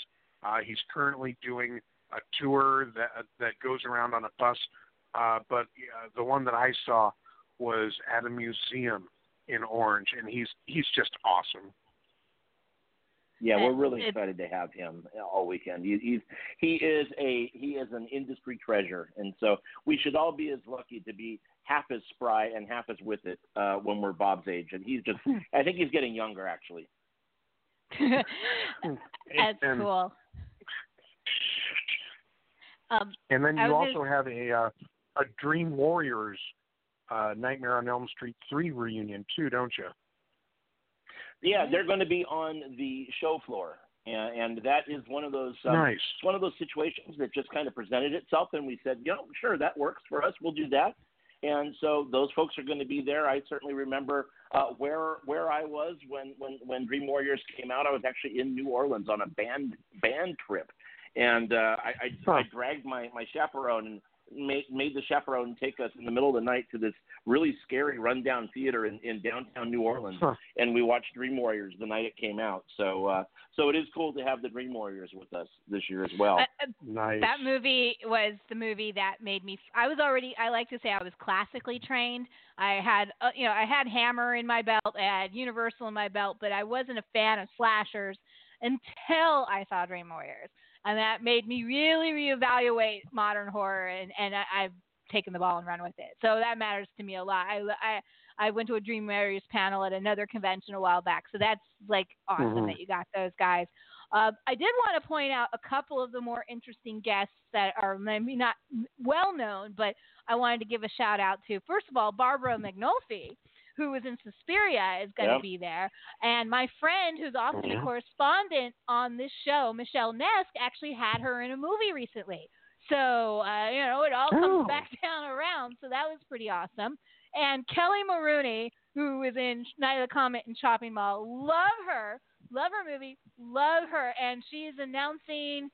She just announced they are making a Chopping Mall 2020, and she's involved. Right. So, so that's kind of a big deal for at least for us horror geeks. It is. So, uh, I I thought that was pretty cool. That there, I mean, you, you know, there's always like Felissa Rose is going to be there, who always, you know, she's always a great cast, and Linnea Quigley, and you know, a lot of the regulars you see on the HorrorCon circuit. But I thought those two guys, those two people in particular. Um, stood out to me, and Ernest R. Dickerson, who's one of the masters of horror, is going to be there. Actually, you have three masters of horror on the guest list. Yeah. Ernest R. Dickerson, William Malone, and Mick Garris, who actually you just Yep. met uh, Mick Garris and William Malone at Dark Delicacies this week, Aaron, right? Yep, for their signing. Yeah, that that's very true. Um, So you can follow up with I, I was going to say, yeah, absolutely will, uh, because I did deliver your letter, so that's cool. um, also, um, I have a friend, uh, or at least a Facebook friend anyway, who runs Peep Show Ma- uh, Menagerie, and I know that their Monster Burlesque is uh, going to have a presence at Midsummer Scream. So I'm really excited to see what they That bring for that that. is that is always a favorite with the dads in the crowd. I'll tell you that. is, is that the Right horror on. fashion show? Is that what that is, or is that something separate? No, no, this is a, a horror burlesque. Because there's also a fashion show too, as well, uh, with Yep. like uh, lingerie and stuff. Yeah, We do. absolutely We right. do that, Um, and that, this year that is going to be on the show floor stage. We have um, we have a few st- different stages this year, and uh, yeah, that that one in particular is going to be on the show floor stage. So uh, Nice. yeah, that's when da- Dad's going to be like, I'm going to go shopping for a little while and kind of like disappear over mhm. to the to the uh, the stage area there. Hey, uh, I, you know, I don't remember the name of that group. I just remember that they make their own costumes for that. They make their own uh, clothing for the one But you're the- talking about. It, was it It's called Poltergeist the fashion and show one. Yeah, Poltergeist yes, and yes, yeah, Paramours. sorry is about the Oh, that's company. it. Yep.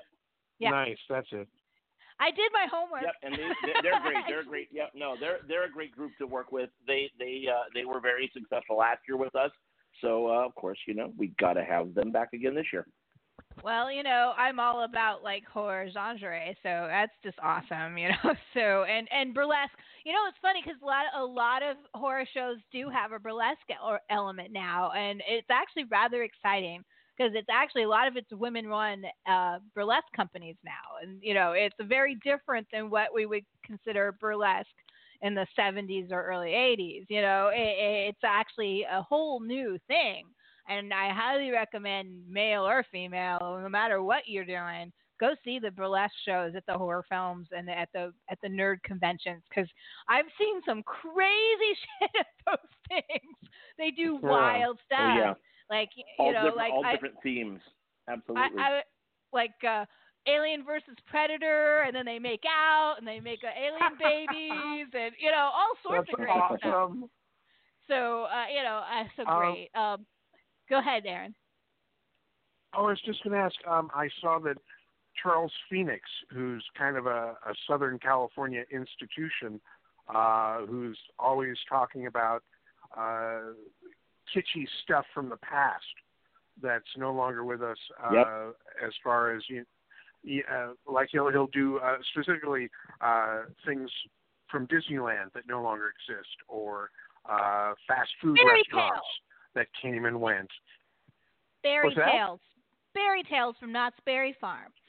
I miss that. Anyway, he Oh, talks about that too. so Yeah, I, I just wanted so to know Charles um, if you knew what. us, yeah. Yeah, what's Charles Phoenix going to be doing? Well, he's debuting a brand new Halloween retro show. It's called Halloween Land, and Awesome. literally that's about Hot all I know about it. And so I'm going to have to see it along with you guys because I have no idea what he's he's going to pull out of his hat.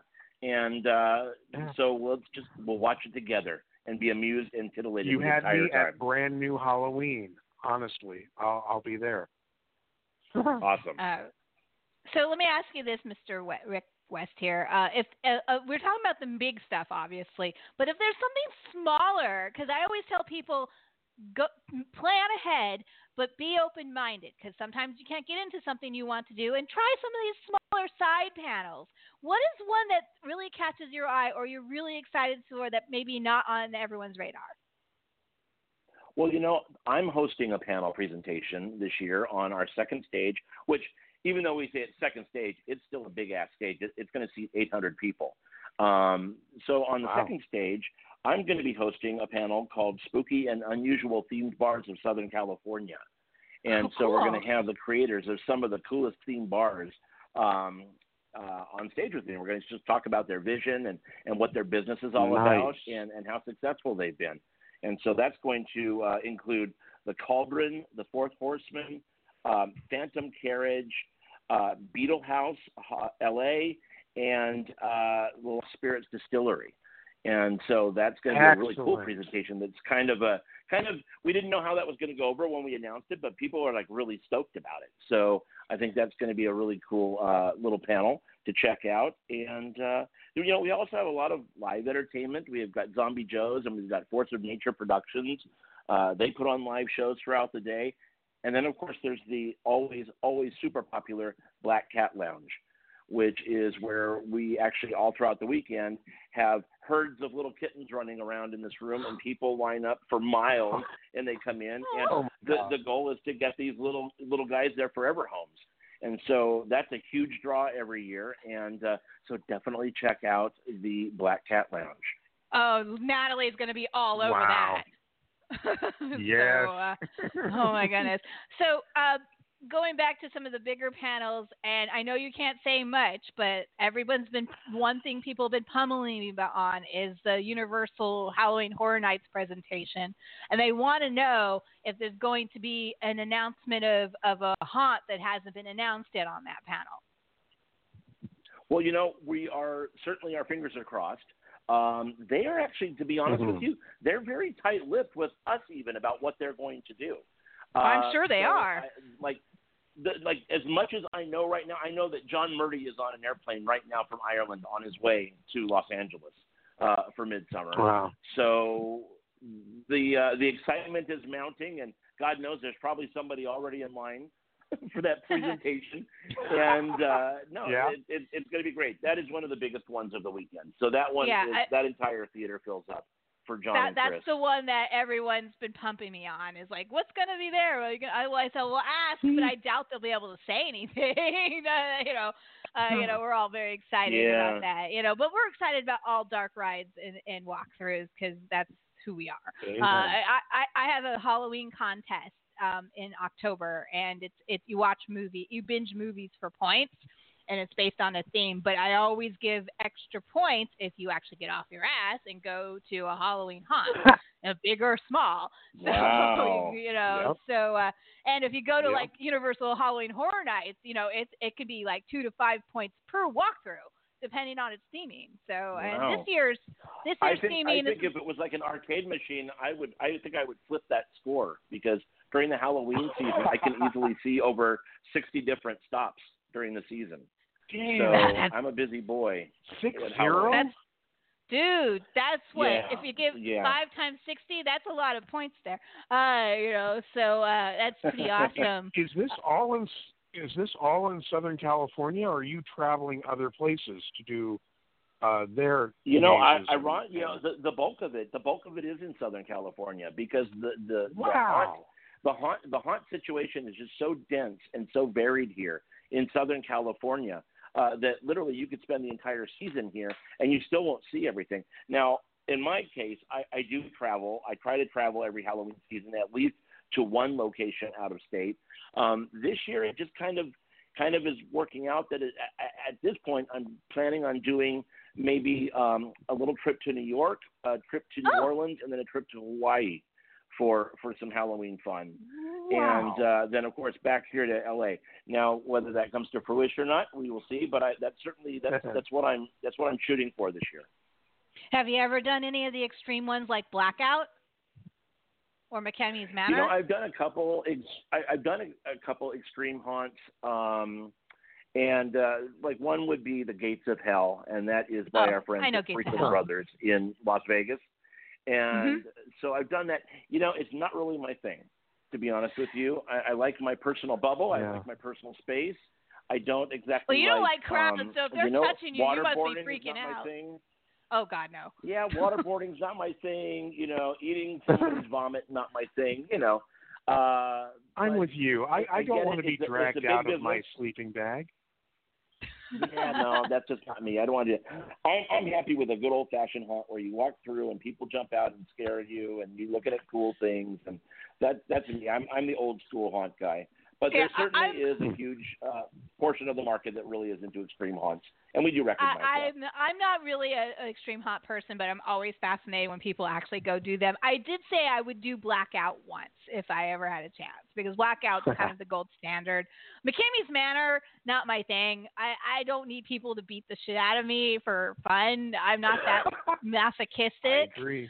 You know but you know uh, but Yeah. i've always been interested in blackout because they they are also very psychological over not just uh invading your space but i'm with you i like the basics like you know like halloween horror nights Knott's Scary Farm uh was it the Pl- Yep. pirates of pleasanton up up north in in the san francisco bay area uh you know I, I i i grew up in san francisco by the way uh, even though i'm living on the Great, east coast great. now uh, so that's actually why I'm able to come visit because I have family out there, including Aaron. He's my cousin. So, uh, so, uh, so, oh, Shockwaves is going to have a panel at um, your at Midsummer, right? They're there. Uh, yeah, big. Yeah, Shockwaves is there. Uh, BuzzFeed is there. Uh, you know, Ryan and Shane are going to be Yeah. there again. That's a huge draw. Um, My Yeah, girl there's, like, Rebekah so McKendry is on that panel, and yeah, we love her to be. death. Yes, she's there. Yep. Yep. And We also have a And how- podcast studio this year where where Oh. fans can come in and, and listen to some of their favorite podcasts, do live interviews in front of the live audience this year. So that's Oh, that's going nice. a thing that we're trying out. Right. So there's like kind of something for everybody. And then we have a we also have a, a screaming room, which is run by our friends uh, from Ah. Horror Buzz. They always do a fantastic job. So there's like a they've got their own little movie festival that's going on all weekend. People can come in and just chill and, and watch some horror movies. And so that you, that's a really thing. do you cool have a thing, too. lineup? Is there any films in particular that are standouts for you on the on the film festival circuit this year? you know, I don't even get to watch any of the submissions because we're so busy building up to Midsummer. Norm and his team at Oh. Horror Buzz, they handle all that. And uh, so kudos to everybody that, that uh, you know, submitted. But no, I haven't seen a thing. And, and if I'm not working, I'm watching the inside of my eyelids. So that's uh, that's kind of where we are as, as far as the movie submissions go. I, I will say I don't know if it's playing there, but the one that I caught my attention this year on the festival circuit was Bong of the Living Dead, which was surprisingly sweet and touching. You wouldn't expect it for such a silly zombie film, but it ended up making the whole audience Funny. cry. So you know, it, you surprised what people can do with their horror. So, uh, anything Yeah, else totally. uh, would you like to say about Midsummer Scream, sir? Because uh, you know, anything at all. Like, what what is what what how do you what do you want to say that uh, about your festival now that you're creative director? Like, how how do you, how do you feel about doing all of this every year, even with your crowd phobia? Well, yeah, sure. It's it, it's it's great and it's very gratifying and satisfying. Also very humbling.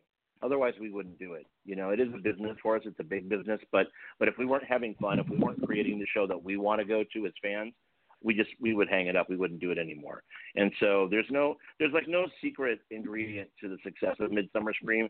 It's just made by fans, you know, for fans, and uh, we just kind of approach it. We all have our own backgrounds and strengths, and we approach it kind of like designing a theme park or designing a theme park attraction experience. And so Oh. every everything from our frontline white bat team which this year we have about 300, 350 white bats that are out there on the front lines, helping guests, giving directions, manning the lines, things like that. Um, to our vendors, to the participants, to the celebrities that come, the, the theme parks that, that participate, but also the Hall of Shadows. We haven't talked about that. You guys got to check that out. So the Hall of Yeah, Shadows please. is its own hall. Um, it, it's about 100,000 square feet, and we turn off all the lights, and we invite haunters from all over Southern California. They come in and they build actual haunted attractions and displays for you to check out. And so there's fog, there's roaming monsters. This year we have almost 20 attractions in the Hall of Shadows. We have three times each day the Decayed Brigade slider team. Uh, mostly they're not uh, Knott's Berry Farm, not Scary Farm monsters. Uh, they perform an Yeah. amazing show three times a day. Um, so definitely the Hall of Shadows is, I think, something that is very unique to Midsummer. That's kind of like the heartbeat of, of what makes our convention just that much different than anything else out there. Um, that is, if you're into Halloween and haunted houses, man, that is like Nirvana for you. And we do it And- and- smack right in the middle of summer. And shout out to you for f- focusing on walkthroughs and haunted attractions because they need more love. I always feel that way. I mean, there's been kind of a resurgence in the last few years, but still, we need to make sure people know that these places exist and you can go and spend a, a few bucks and just have a great time. And you know, we like to be scared, and, and but it's also beautiful. I mean, sometimes you walk through some of these things at Knott's Scary Farm, and you're just like, "Wow, this is just gorgeous." What the, you know, it, it, it Yeah. just it blows Yeah. my mind. I'm like the worst person that way because I'll be like, they'll be trying to scare me, and I'm looking at the lighting, going, "Wow, I should be paying attention." to yeah, totally. You know. Yeah. But I'm like, well, that's a good idea. Yeah, yeah, on do board with you with that, exactly. Well, what's Yeah. great about the Hall of Shadows is that even though we have professional haunts in there and professional haunters in there, we also mm-hmm. have some really young haunters in there that are 15, 16 year old haunters that come in and build these attractions. And we really have a responsibility to these young haunters because they are the seeds of, of tomorrow's Halloween events. So we feel very proud to give these guys a blank canvas and, and a world stage to do their stuff on once a year. And they get seen by so many people, more people than would ever come to their, you know, home haunt in their neighborhoods. Um, and we're very proud of that because it doesn't matter whether you're Universal with, you know, a, a multi-million dollar event or Knott's Scary Farm or, or Six Flags or any of these companies it it all starts back at home with you know turning off the lights, putting on your your scratchy, scary record, and oh. putting on a on a rubber mask and, and waiting for somebody to come up your driveway. That's really where Halloween starts. That's how John Murdy started. That's how John Cook started. I mean, that's that's the genesis. So we have a very real responsibility at Midsummer Scream to foster that entire next generation and the generation after that of tomorrow's haunters. And on that note, Well, sir, I think said. let's put a period on that and say amen. And thank you for coming on today. And could you just once again give the quick what days the it's this weekend, but what days and hours of the show? And I'm assuming you can still get tickets at least for single days. Yeah, yeah. So we're we're uh, Saturday and Sunday, August third and fourth, at the Long Beach Convention Center. Uh, tickets are still available at midsummerscream.org. Uh, there's the Gold Bat VIP Weekend Pass. We have a few of those left. They are selling out, and they will sell out before showtime. Um, and then we do have single day, and we have general admission um, weekend passes available still. But we are watching that too, and and it's also a very real possibility that we might sell out Saturday before the show starts. So we are watching that as well. Um, we're on social media, Midsummer Scream, and uh, we're on Facebook, Twitter, Instagram. Again, the website is midsummerscream.org. And uh, we just want to have everybody come on out and have a great Halloween time weekend with us. Oh, And if you have a smartphone, make sure you uh, download Fanguru. Uh, they will have an app on that, and you can get the schedule right to your smartphone while you're there. Absolutely. And once again, yep, that's a great you. way to do that. Yep, Rick West, thank you again for being on the show, and thank the entire Midsummer Scream team for allowing us this opportunity. We've been following your show for a few years, but now we actually have a chance to go, and we're really excited. Thank you. Thank you. We're excited to have you guys. We'll see you in a couple days. Yeah, cool. And make sure you say hi to Aaron. Uh, hopefully, you'll if you can see each other. I know you're going to be probably running one direction and him the other, but if you overlap in a panel, make sure you say hi to each other. Awesome. You bet. You guys take care. Much love. Thank you, sir. And you're going to have to hang up yourself because Blog Talk, well, it's Blog Talk. So thank you again and have okay. a great Bye bye, guys.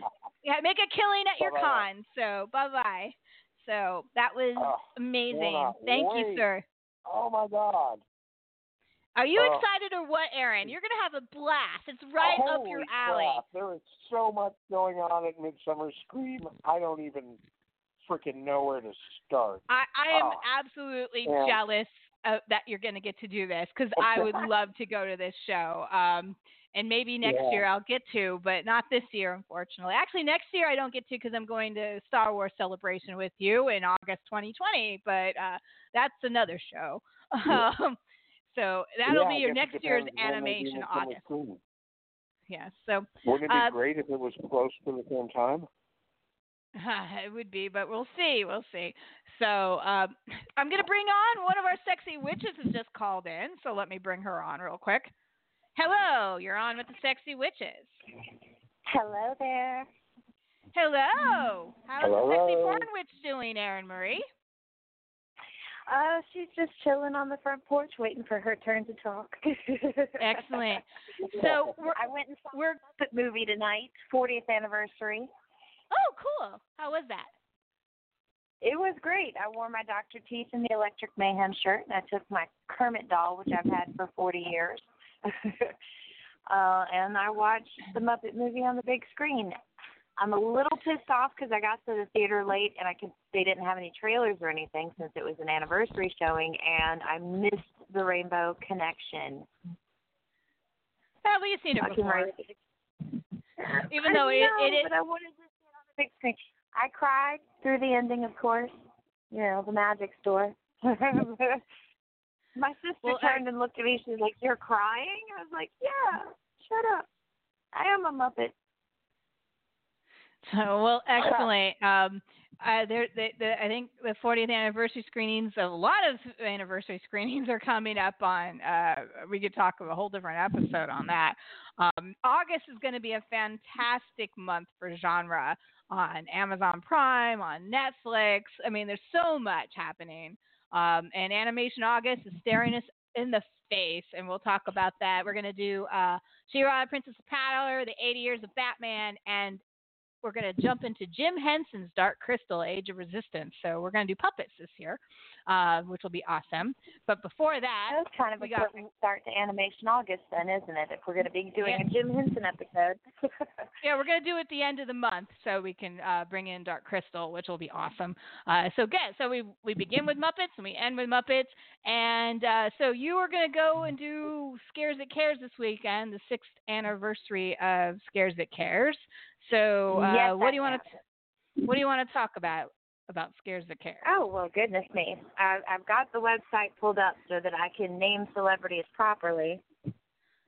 But I mean, they've got something for everyone. It's a very, very, very family-friendly show to the point where they actually have a kids portion of the costume contest, which they've got a great, very competitive costume contest, which is incredible. Some of the costumes that people come up with. Um, They've got a parade for children where they do the costume parade, and and all the vendors have like candy to give to the kids and everything, so they get to go trick or treating in August. Um, and then of course they've got kids play zones, but along with that, they've got a great panel set. They have an entire section on authors. Um, so if you prefer to consume your horror in book form, it's a cornucopia of choices. Um, they've got readings, they've got gaming. There's a lot of gaming going on this year, role playing games. Um, they've even got a belly dance class for women, the art of belly dancing. Um, but on the celebrity side of things, the first and foremost for me, of course, is Joe Bob Briggs. Joe Bob is going to be there. He's bringing his How Redneck Saved Hollywood. Um, Which is a separate ticket, by the way. You don't have to go to the convention to go see Joe Bob. Right. No, if you just happen to be in the area and you want to go to the Joe Bob, you can come in and go to see Joe Bob. I And- think the and there's still tickets. There's still tickets available. Yeah, I think the tickets were twenty. I got them when they went on sale. I, I wasn't missing Joe Bob Briggs. That's my childhood right there. Um, well, he's he's going to be in Gettysburg in a Labor Day weekend, so I'm going to probably catch him then. I hope you get to. Um, but along the other lines, uh, they've got a Monster Squad reunion, which sadly the Wolfman, you know, Wolfman's got nards, had to cancel because he has uh, illness of some description. Um, but the one I'm most excited about, the one I've tried to meet several times and have missed him, or he's canceled, and he's in two of my top five favorite horror movies, is Keith David. You know, The Thing and They Live. John Carpenter is my man, and Keith David is incredible. Um, I've met Wilford Brimley before. He's cantankerous, but so just adorably old and sweet at the same time. Um, first convention appearance for the lady, her name is Lia Beldam, who was um, the lady in the room in The Shining. Which room number was that? you should know this. I know that I'm blanking. Is it four? Like the only thing my brain can come up with is four twelve. thirty-seven. Two thirty. There you go, two thirty-seven. Um, Um, another person who I'm really excited to meet uh, is in a couple of my favorite movies, especially one of my favorite comedies, Just One of the Guys, and Modern Girls, is Clayton. Uh, I'm going to screw up his last name. Ronner, Roner. Um, the little kid from the new Halloween movie, and one of the ones I thought was such a cool get for Scares That Care was Pruitt Taylor Vince, who is the man. He's in everything: Identity, Stranger Things, Jacob's Ladder, Constantine, Devil's Box, Candy. he's the- Fucking right, Devil's he's- Candy. He's, the man. He's the man with the the shaky eyes. Like you just, he's mesmerizing when he's on screen. An incredible actor, and his eyes are just wow. Uh, the Um, one person on the guest list that I would like to see, and I hope I get to cross paths with her, is she's on my bucket list, is Jenette Goldstein, who was Vasquez in Aliens and also in Near Dark. And uh, I absolutely adore her. And so that's the one celebrity that, if all of them I could see, would be the one I'd go see. Uh, but Oh, also, but Har- Harry Don't you watch Manfred. iZombie? Huh? Well, Malcolm Don't Goodwin is that? cool. Uh, Yeah, I, I would love to meet Malcolm Goodwin, and he actually canceled last year um, at the last minute. But Jenette Goldstein, she's uh, him and to, her and Tom Atkins are two of the people I really, really want to meet before you know at a horror convention. Hi, dog, dog. Okay. My dog, I he- want he's so I. I want somebody to get John motherfucking Saxon. Well, yeah. John Saxon, he's doing some cons, but he's only doing them close to his own home, I believe. Um, but I have Yeah, seen him do know. some recently. Um, so, and also, guys, go see Sid. Uh, anytime Sid Haig is at a convention, please go see him. Mose is actually doing Midsummer Scream, so he won't be there this year. Uh, but uh, Sid, Sid and Kane will both be there. So, where is Kane Hodder? He's in Williamsburg, Virginia this weekend. So, um, uh, yeah. No, they're also having a The Thing reunion, which I'm really excited about because you know, like I said, it's in my top five favorite horror movies. This- And that is the movie they're showing in the pool, weather permitting, this year. Is The Thing. cool. Nice. Well, They I, throw it's always big hot. screen and, and they screen a movie at the pool, and you get to like float or chill in the lounge chairs. It's awesome. Midsummer Scream is showing a movie on Friday with a full shadow cast. Which one was it? Hold on, I gotta look this up because there was Midsummer Scream was doing a panel panel talk. Hold on, film. See if I can bring this out. Keep going. I'm gonna find this.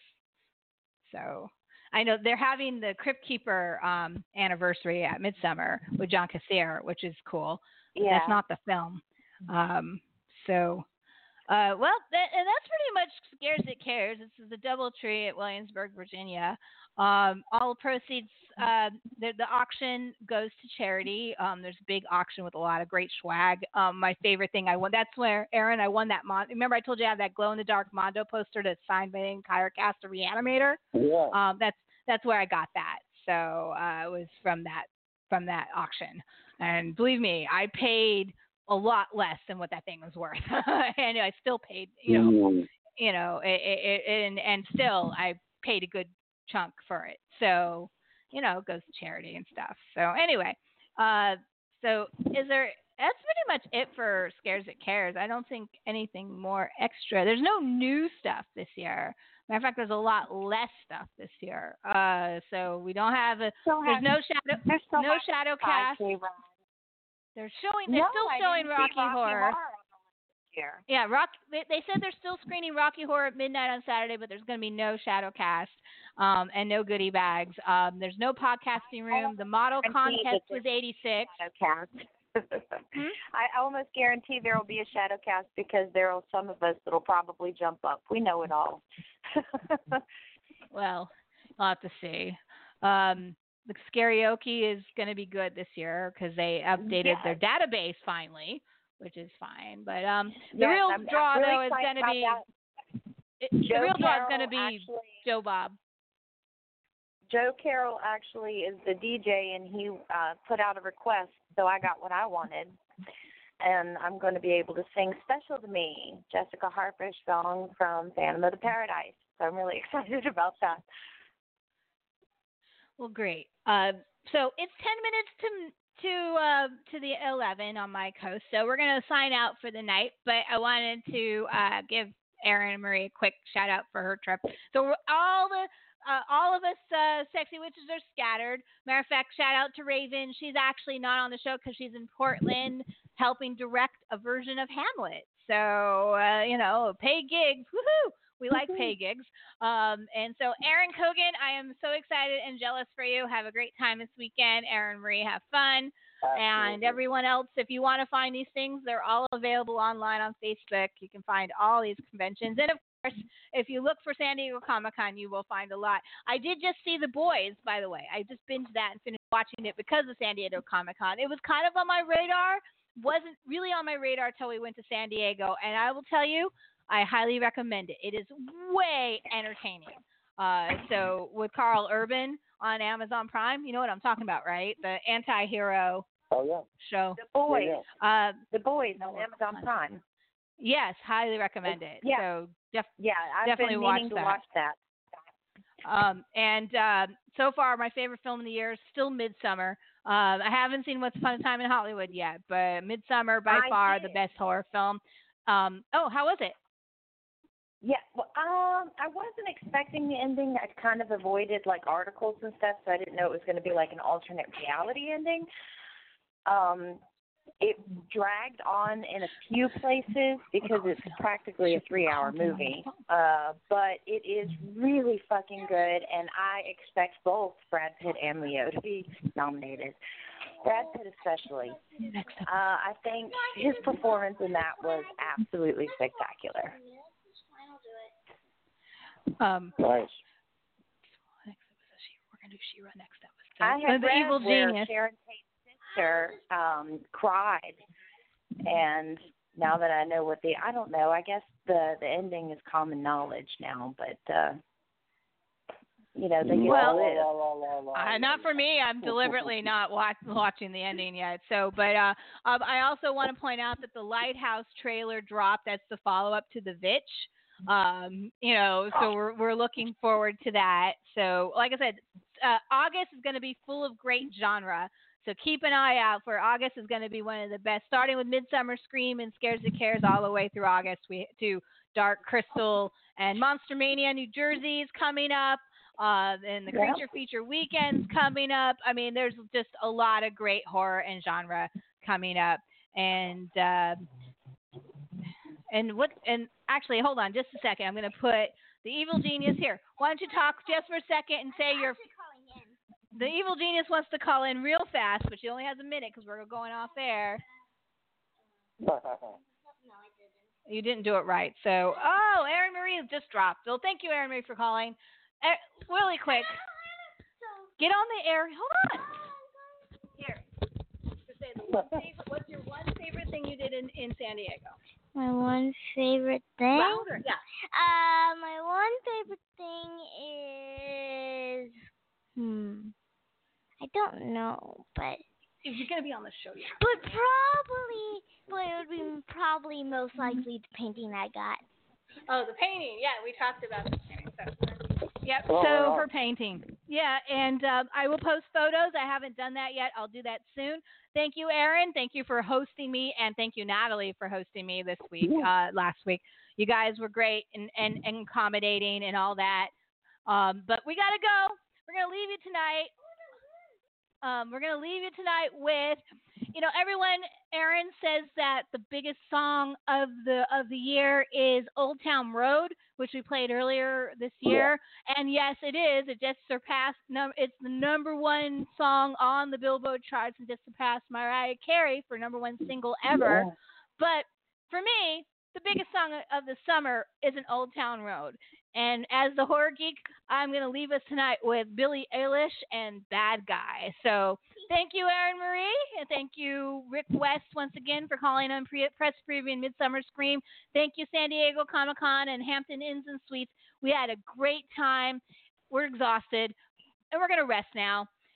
We'll see you in a few weeks. Uh, in two weeks, we will talk about. Uh, let's see. I don't know the exact date of our next episode. What is the next date of our next episode? I believe it's going to be the sixth, where we'll recap Midsummer Scream and Scan and Scares the Cares, and then we'll talk about She-Ra, Princess of Power, and also the 80th anniversary of Batman, the Caped Crusader himself. So all of that's coming up for Animation August and finish recaps. Good night, blessed be, good soul hunting, and we'll see you in a couple weeks. Thank you.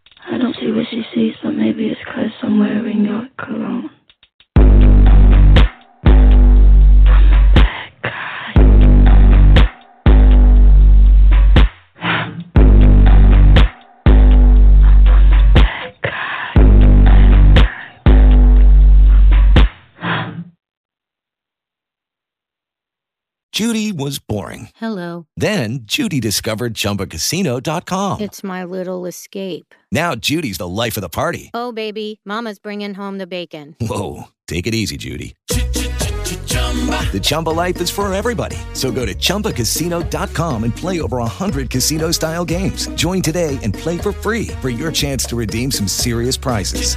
chumba ChumbaCasino.com. No purchase necessary. Void where prohibited by law. 18 plus terms and conditions apply. See website for details.